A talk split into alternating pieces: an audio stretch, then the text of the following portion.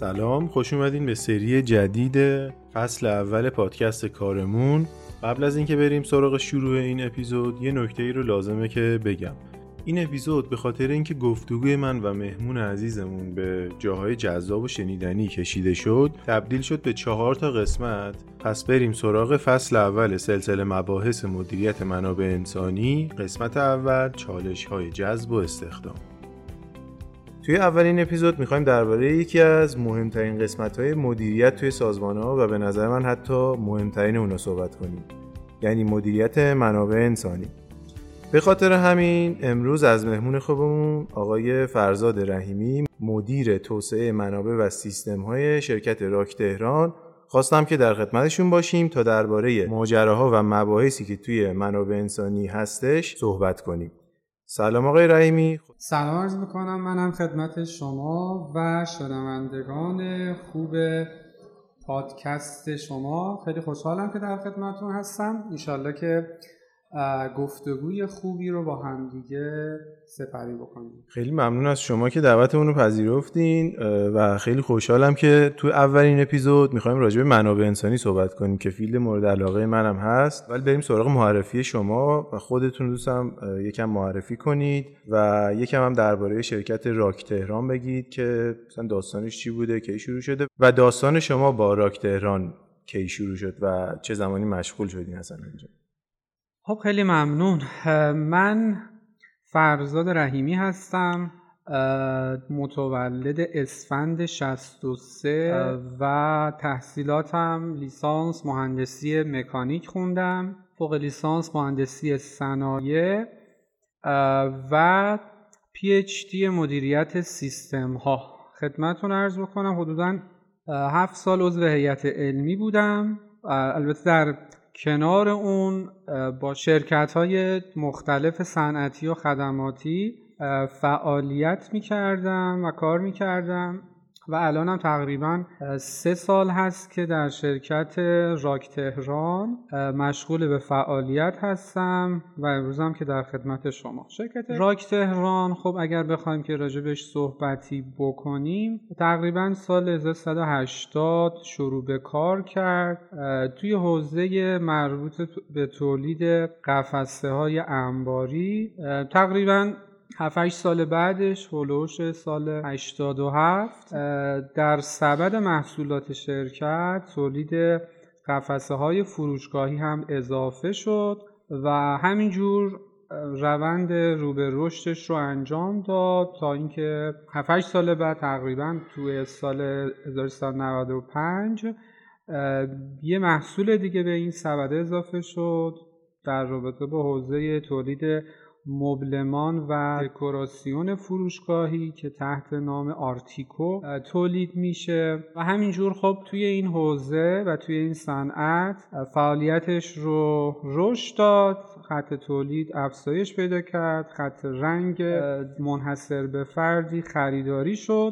و خب روند تولیدات رو به رشد بود تا حتی سال 98 از داخل همین شرکت راک تهران یه شرکت دانش بنیان به اسم کیاگیتی صنعت تأسیس شد که هدفش طراحی و ساخت تجهیزات هوشمند لوجستیک و انبار هستش. یعنی از داخل خود همین شرکت راک تهران یه شرکت دانش بنیان اومد و اضافه شد و حالا توی این سالها توی این صنعت تقریبا میشه گفت که شرکت راک تهران هم توی حوزه انباری و هم فروشگاهی و حال حالا الان در حوزه های هوشمندسازی جزء رهبران بازار هست که داره به صنایع مختلف خدمات میده. که حالا توی سالهای مختلف واحد نمونه صنعتی شده صادر کننده نمونه شده و امروز که در خدمتون هستیم من تقریبا سه سال هست که افتخار همکاری با این شرکت رو دارم و الان در خدمت شما هستم.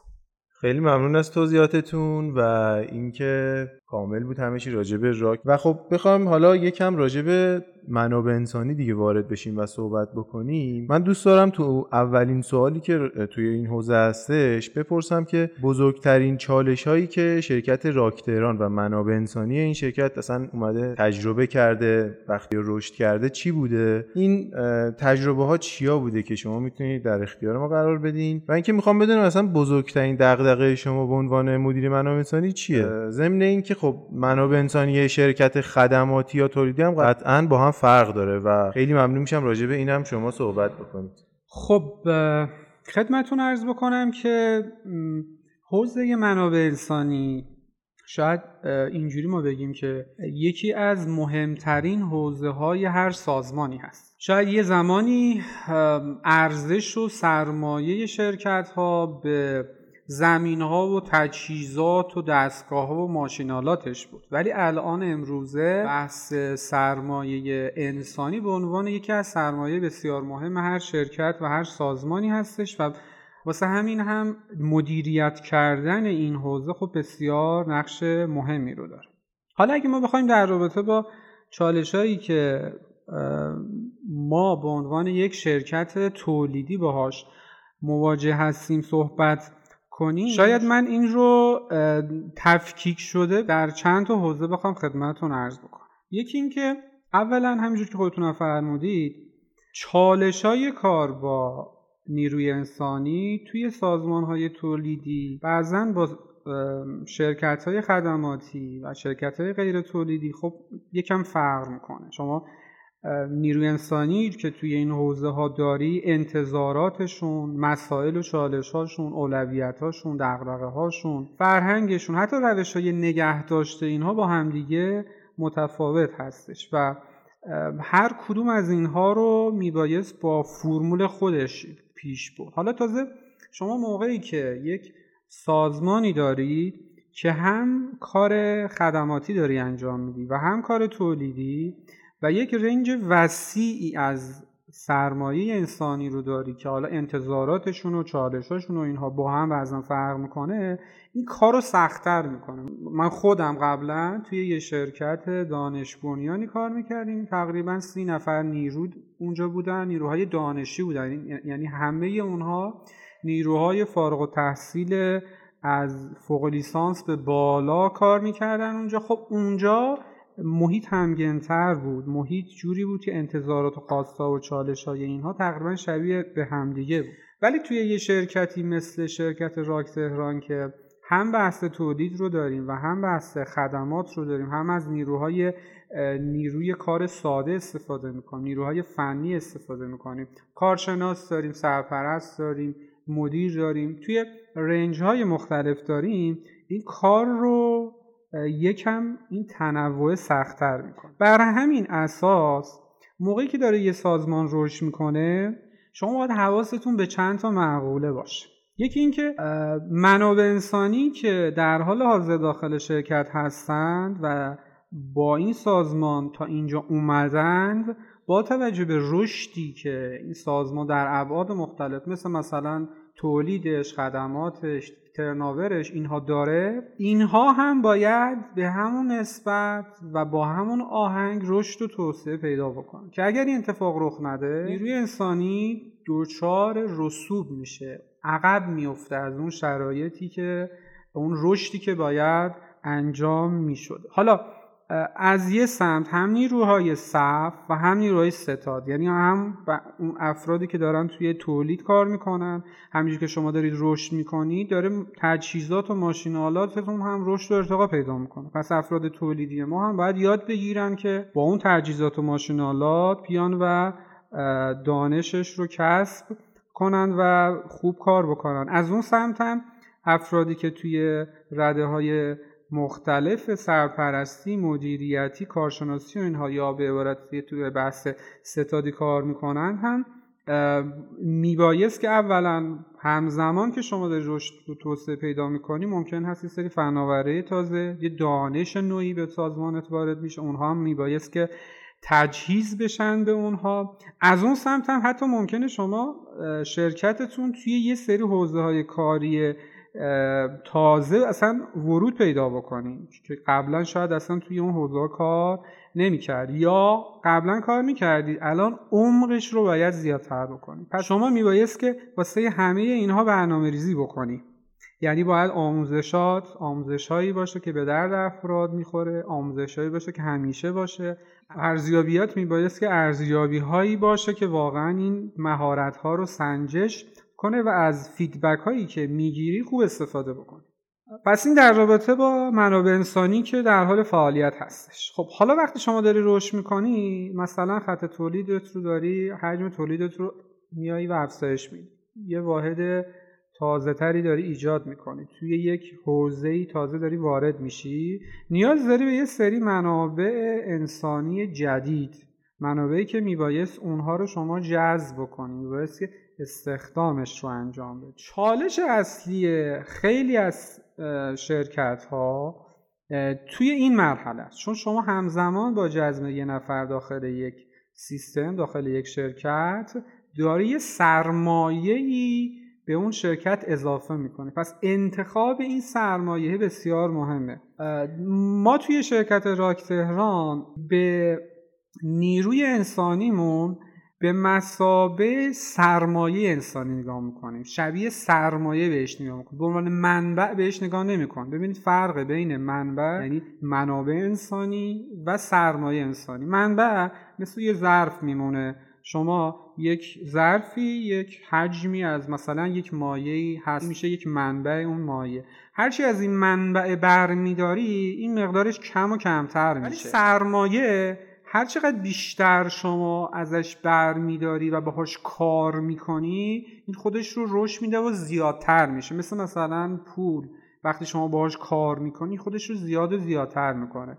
نیروی انسانی باید دیده حالا اون سازمان و اون مدیران مربوط به سازمان جوری باشه که به عنوان سرمایه انسانی بیان باش کار بکنن یعنی باید روی اون فرد کار کرد بهش آموزش داد. شرایط رشدش رو ایجاد کرد. که اولا باعث میشه که اون فرد انگیزه پیدا می‌کنه رضایت اون فرد خب افزایش پیدا می‌کنه و اون رسوبی که در رابطهش صحبت کردم رو هم شاهد نخواهد بود. از اون سمت هم شما ارزش افزوده بیشتری رو از اون نیروهای قبلیتون کسب می‌کنید.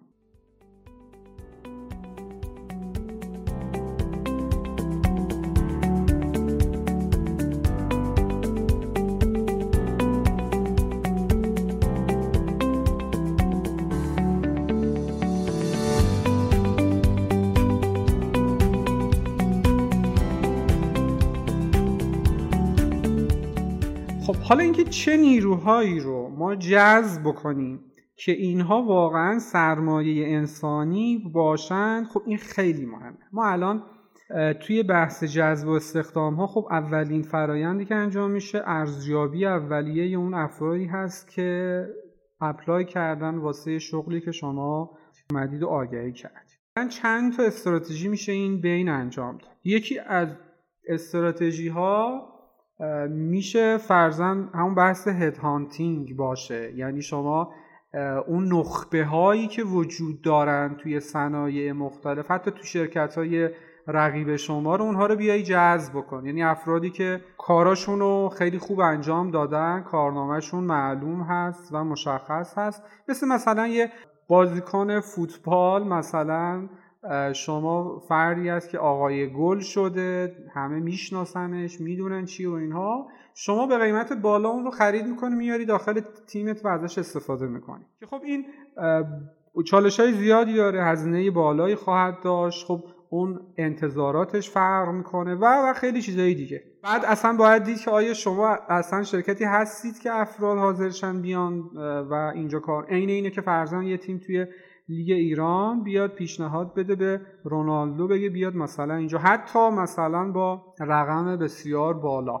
خب حتی خب حاضر نمیشه بیاد فرض بکنه توی لیگ ایران و کار بکنه. پس این استراتژی باید منطبق باشه با شرایط اون سازمان. از اون سمتم حالا دوباره من یک مثال فوتبالی دیگه اگه بخوام که بزنم یه استراتژی دیگه می‌تونه این باشه که شما تلنت ها رو بیای جذب بکنی.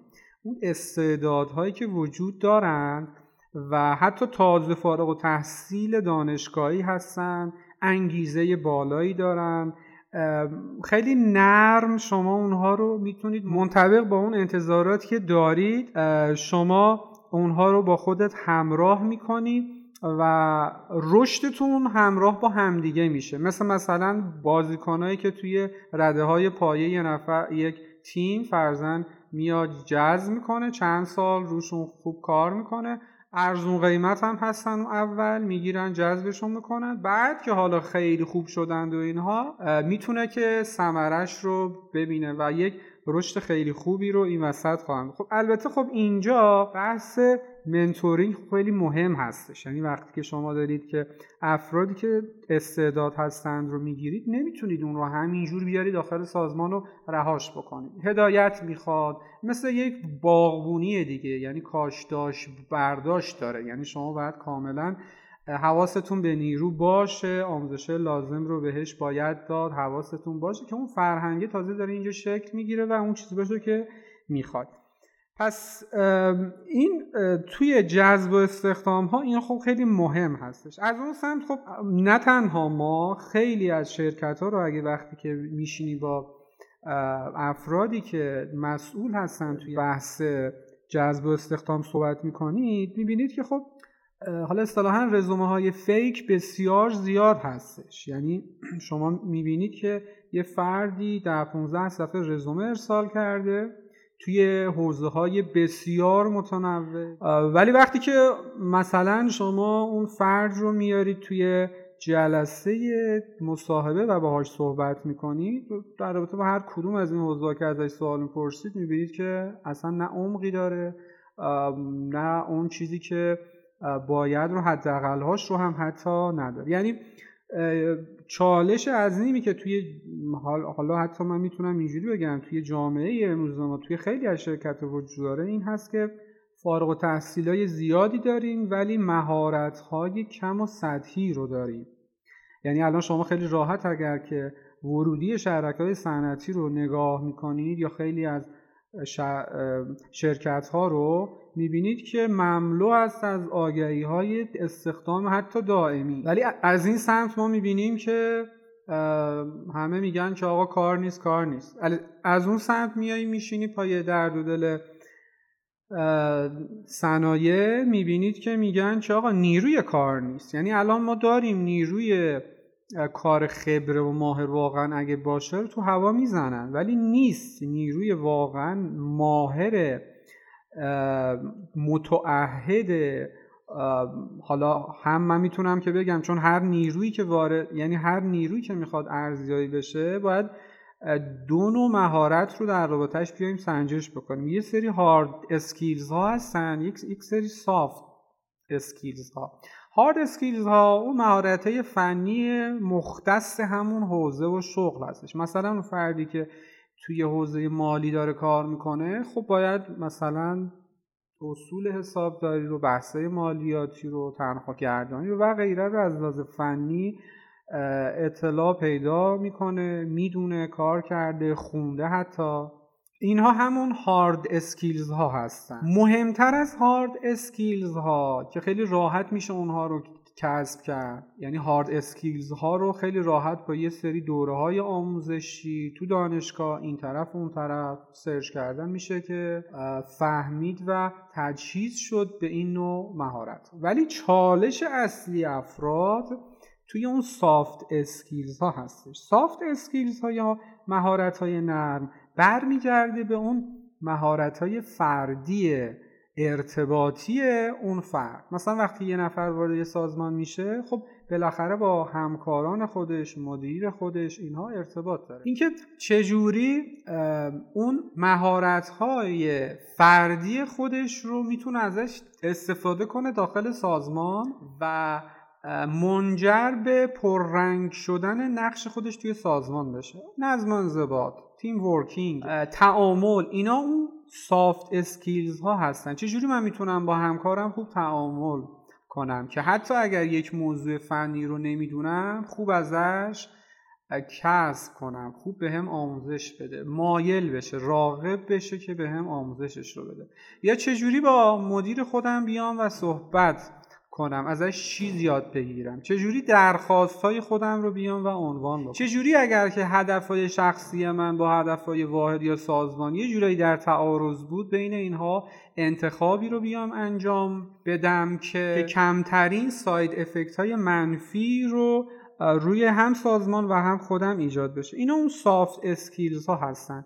اینا خیلی توی اون رزومه های کاغذی که ارسال میشه قابل سنجش نیستن. یعنی ما اگه بخوایم فقط راجع به این چند صفحه‌ای که ارسال می‌کنن ارزیابی که بکنیم می‌بینیم که خب شاید خیلی هستن که در نگاه اول به درد ما می‌خورن ولی وقتی وارد کار میشن می‌بینیم که اصلا نچسب اون فرد واسه سازمان ما. و بعد چند ماه هم خود فرد زده میشه و هم حالا اون سازمان.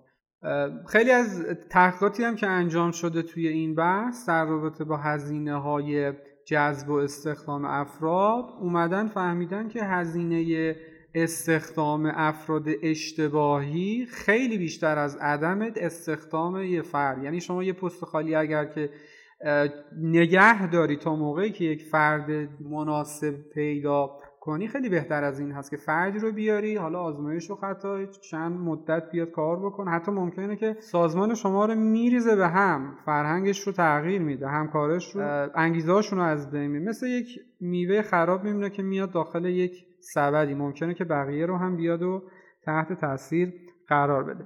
یک چالش مهم که نه تنها ما خیلی از شرکت ها باهاش روبرو هستن این هست که نیروی ماهر نه اینکه حالا سابقه خیلی زیاد نه حتی مثلا تازه فارغ و تحصیلی که اصول کار رو می‌دونه انگیزه لازم رو داره یادگیری بالایی رو داره به فکر رشد هست اهداف سازمانی رو ترجیح میده به اهداف بعضا فردی. نظم و انضباطش خوبه. کوشا هست. اصلا دیدگاهش نسبت به رشد یک رشد موشکی نیست. خیلی از افرادی که تازه فارغ و تحصیل هستن یه سال کار می‌کنن انتظارشون این هست که مثلا رشد و ارتقا پیدا بکنن. یعنی رشد رو به عنوان مثل یک موشک می‌بینن. ولی رشد توی هر جایی مثل پرواز یه هواپیماه. یعنی باید توی باندش این چند صد متر طول رو میره میره آروم آروم اوج می‌گیره و حالا اون رشدی رو که باید انجام بده. یعنی تفکره خب خیلی مهم هستش. خب خیلی از اینها برمیگرده به سیستم آموزشی ما. حالا از بیس از پایه تا توی دانشگاه های ما.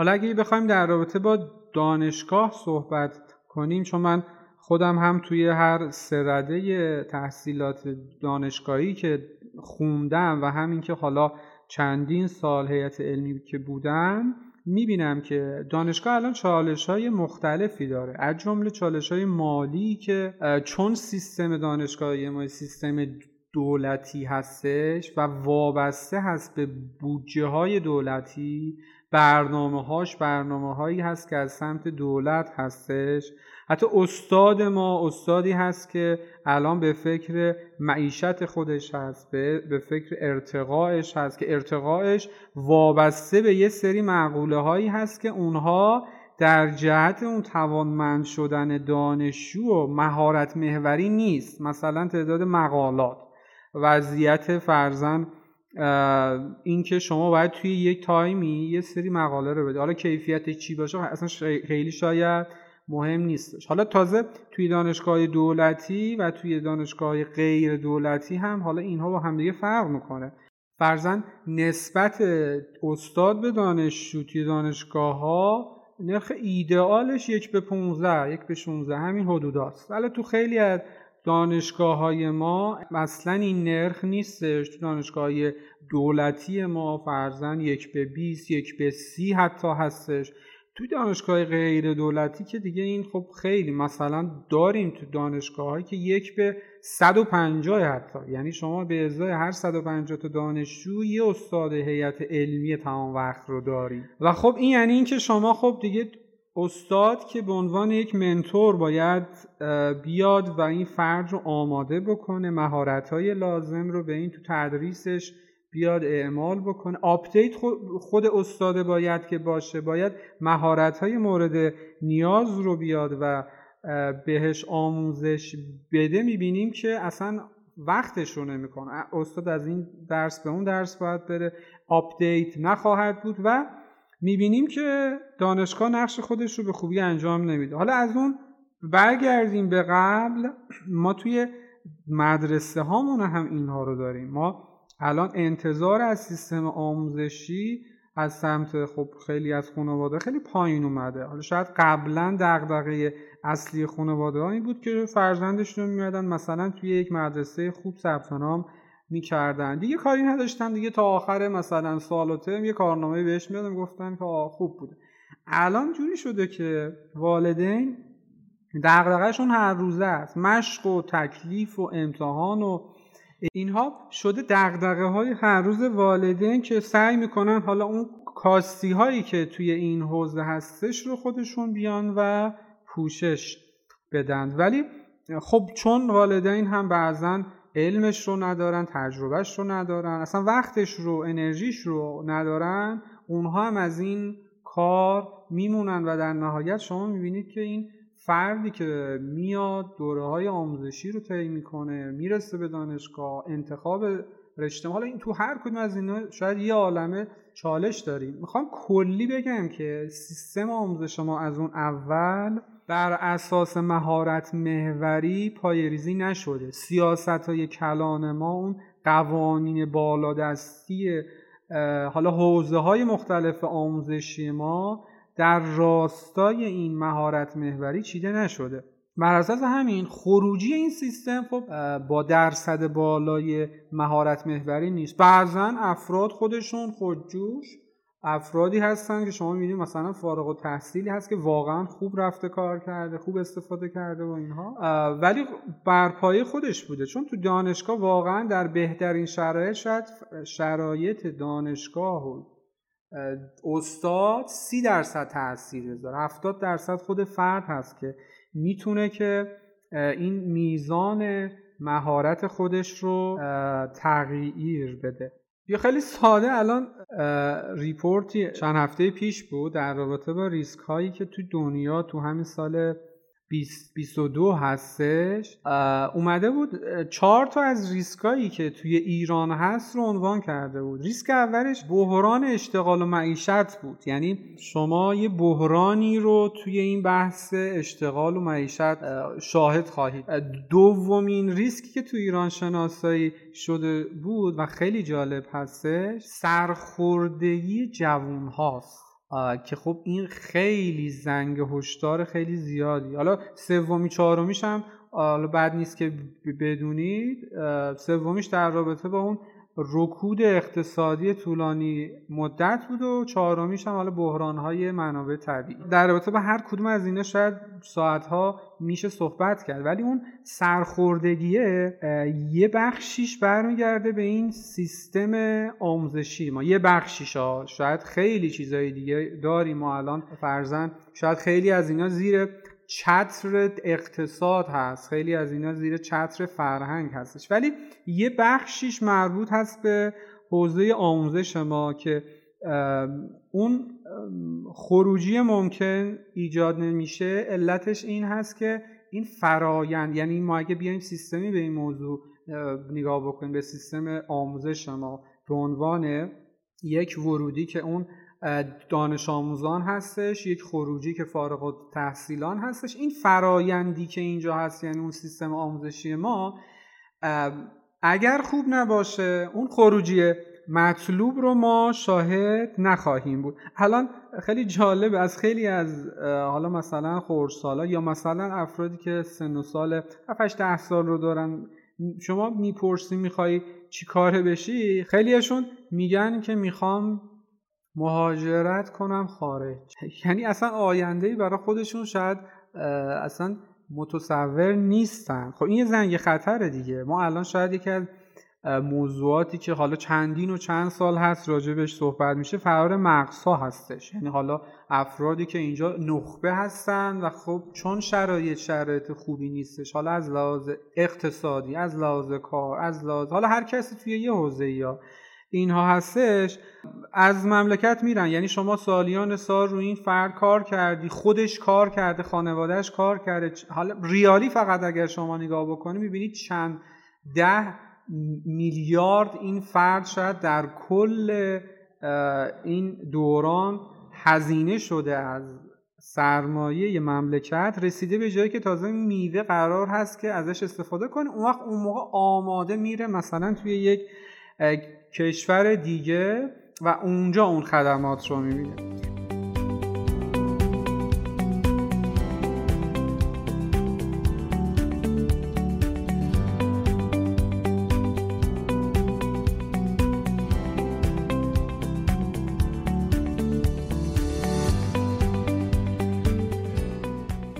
حالا من الان با توجه به این خروجی که هست و خیلی از این شرایط که داریم می‌بینیم می‌بینیم که دیگه این مغزها هم داره کمتر میشه. یعنی ما شاید چند سال آینده فقط اسمش رو بگذاریم فرار.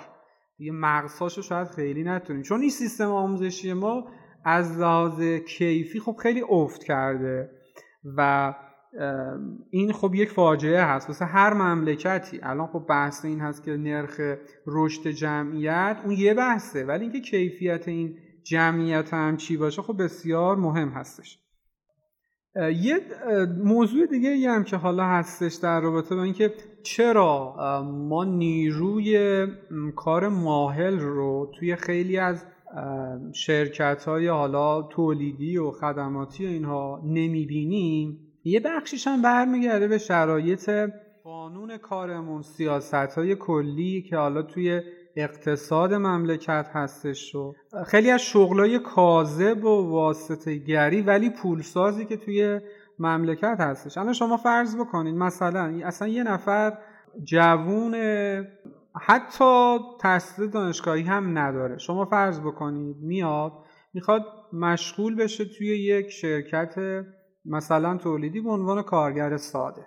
خب این با توجه به شرایط قانون کار و حداقل هایی که شورای عالی کار برای حقوق و اینها داره خب یه عدد مثلا حداقلی رو بهش میدن. خب میاد نگاه می‌کنه می‌بینه اگه مثلا بیاد توی یک مغازه املاکی مشاور املاک بره مثلا اونجا به عنوان مشاور کار. الان خیلی شما خیلی از املاکی رو که می‌بینی می‌بینی یه عالمه میز و صندلی هستش دور تا دور. جوونای 18 19 ساله همینجور نشستن اینجا موبایل دارن مثلا حالا کار می‌کنند و اینها. خب فرضاً خیلی ساده مثلا یه خونه ای که حالا حداقل تو تهران که خب خیلی زیاد مثلا 5 6 میلیارد حالا 10 میلیارد شما فرض بکن که برای خرید خونه هستش خوش انصافترین و حداقل اون به قول معروف کارمز یا اون پورسانت اون حق معامله که می‌گیرن مثلا یه درصد سه درصد. بعضا خیلی می‌گیرن مثلا تا پنج درصد و اینها هستش. ولی خب شما فرض بکن همون یه درصده. ده میلیارد یه درصدش میشه صد میلیون تومن. یعنی چیزی که شاید یک جوون تازه فارغ و تحصیلی که می‌خواد بیاد مثلا توی شرکت تولیدی شاید سه چهار سال باید کار بکنه که این صد میلیون رو در با الان حقوقی که الان هست. مثلا یه فردی که داره 4 5 تومن می‌گیره 18 ما 19 ما باید کار بکنه تا برسه به این. ولی این با یه معامله مثلا یه شبه این اتفاقه براش رو یعنی این تفکر یه شب پولدار شدنه اینکه این شرایطش ایجاد هست خب دیگه میل و رغبتی واسه کسی که بخواد وارد کار تولید بشه اصلا نمیز خب میگه چه کاری من بیام برم سختی بکشم مهارت کسب کنم شاگرد بشم حالا سالیان سال کار بکنم تا برسم یه جایی که مثلا حقوقم بشه مایی ده میلیون. و من الان خیلی بیشتر از این رو دارم کسب می‌کنم. پس ببینید کلا سیاست های کلی حوزه های مختلفه. حالا مالیمون صنعتیمون اشتغالمون توسعهمون آموزشمون هیچ کدوم از اینها در راستای مهارت محوری و اینها نیستش. همش ترویج این فرهنگ واسطگری و سرکوب تولید هستش.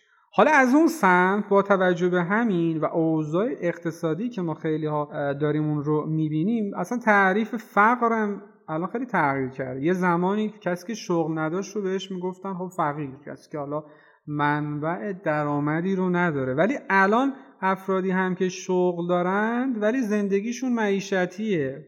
آب باریکت چیزیه که واقعا کفاف زندگی رو نمیده.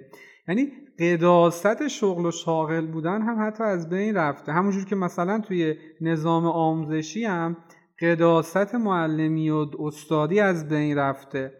و اون مرام و سلوکی که باید شغلی مثل معلمی استادی داشته باشه الان رنگ و لعاب یه شغل رو بهش دادن. یعنی متر و معیارهای مادی بهش دادن. و همین باعث شده که واقعا اون بحث معلمی یا اصطلاحا منتورینگ خب خیلی خیلی ضعیفتر بشه. خب اینا همش یه پکیجیه از اینکه این خروجیه اون فردی که می‌خواد جذب بشه تو سیستم استخدام یه شرکت واقعا اون کیفیت لازم رو نداره. و به همون نسبت حالا شما تو این شرایط برمیگردم به همون صحبت اولم. چون شما باید بیای به عنوان یه سرمایه بهش نگاه کنی نمی‌تونی همه کسی رو بیای و استخدام بکنی. این قرار هست بیاد روی شما روی همکاران شما روی شرکت شما تاثیر بگذاره. پس فردی باید باشه که تاثیرات مثبتی رو بگذاره. من فکر می‌کنم که مهمترین حوزه ای که همه سازمان ها باش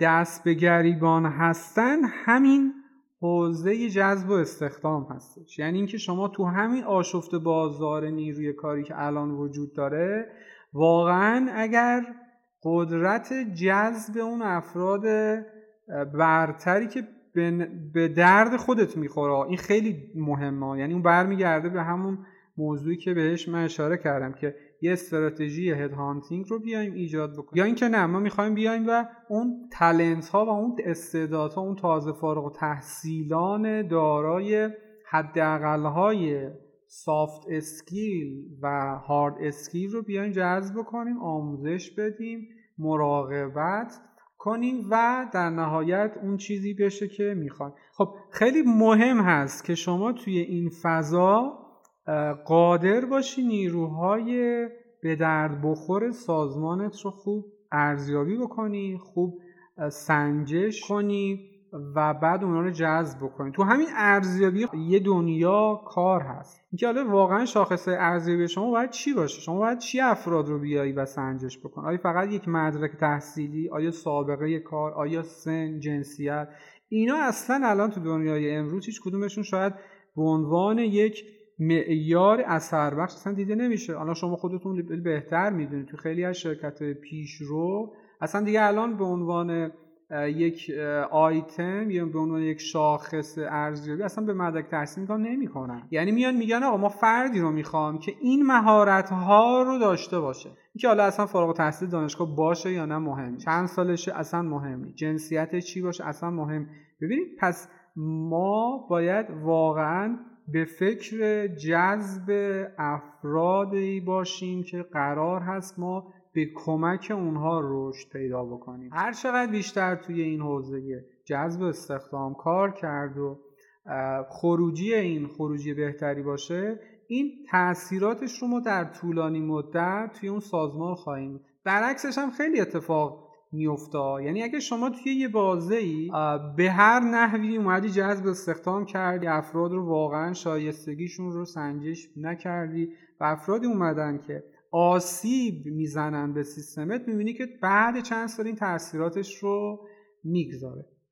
خب خیلی ممنون از صحبت های جامعتون راجبه سوالی که پرسیدم. اصلا دقیق تر بخوایم نگاه کنیم به قضیه همه مشکلاتی که تو سازمان وجود داره در نهایت ختم میشه به منابع انسانی. یعنی نه به ماشین نه به سیستم نه به کامپیوتر. چون اصلا آدمان که دارن اینا رو می‌سازن دیگه. یعنی اگه مثلا فروش اومده پایین توی برنامه‌ریزی مشکل پیدا شده اینا ممکنه به کارمندای بیانگیزه مربوط باشه یا حتی مهارت کمی که دارن. پس به نوعی خوبه که اصلا بیایم این چشم ها رو باید چست و این همچین نگاهی داشته باشیم. یعنی اون دیدگاهی که قبلا وجود داشته نسبت به منابع انسانی همونطور که شما هم گفتین داره تبدیل میشه به سرمایه انسانی. یعنی توی سازمان ها الان دارن میگن capital management یعنی مدیریت سرمایه ها. و چه بهتره که به افراد به چشم سرمایه نگاه کنیم تا یه سری منابع و این افراد در نهایت باعث میشن که مشکلات سازمان حل بشه اگر که این افراد ارتقا پیدا بکنن.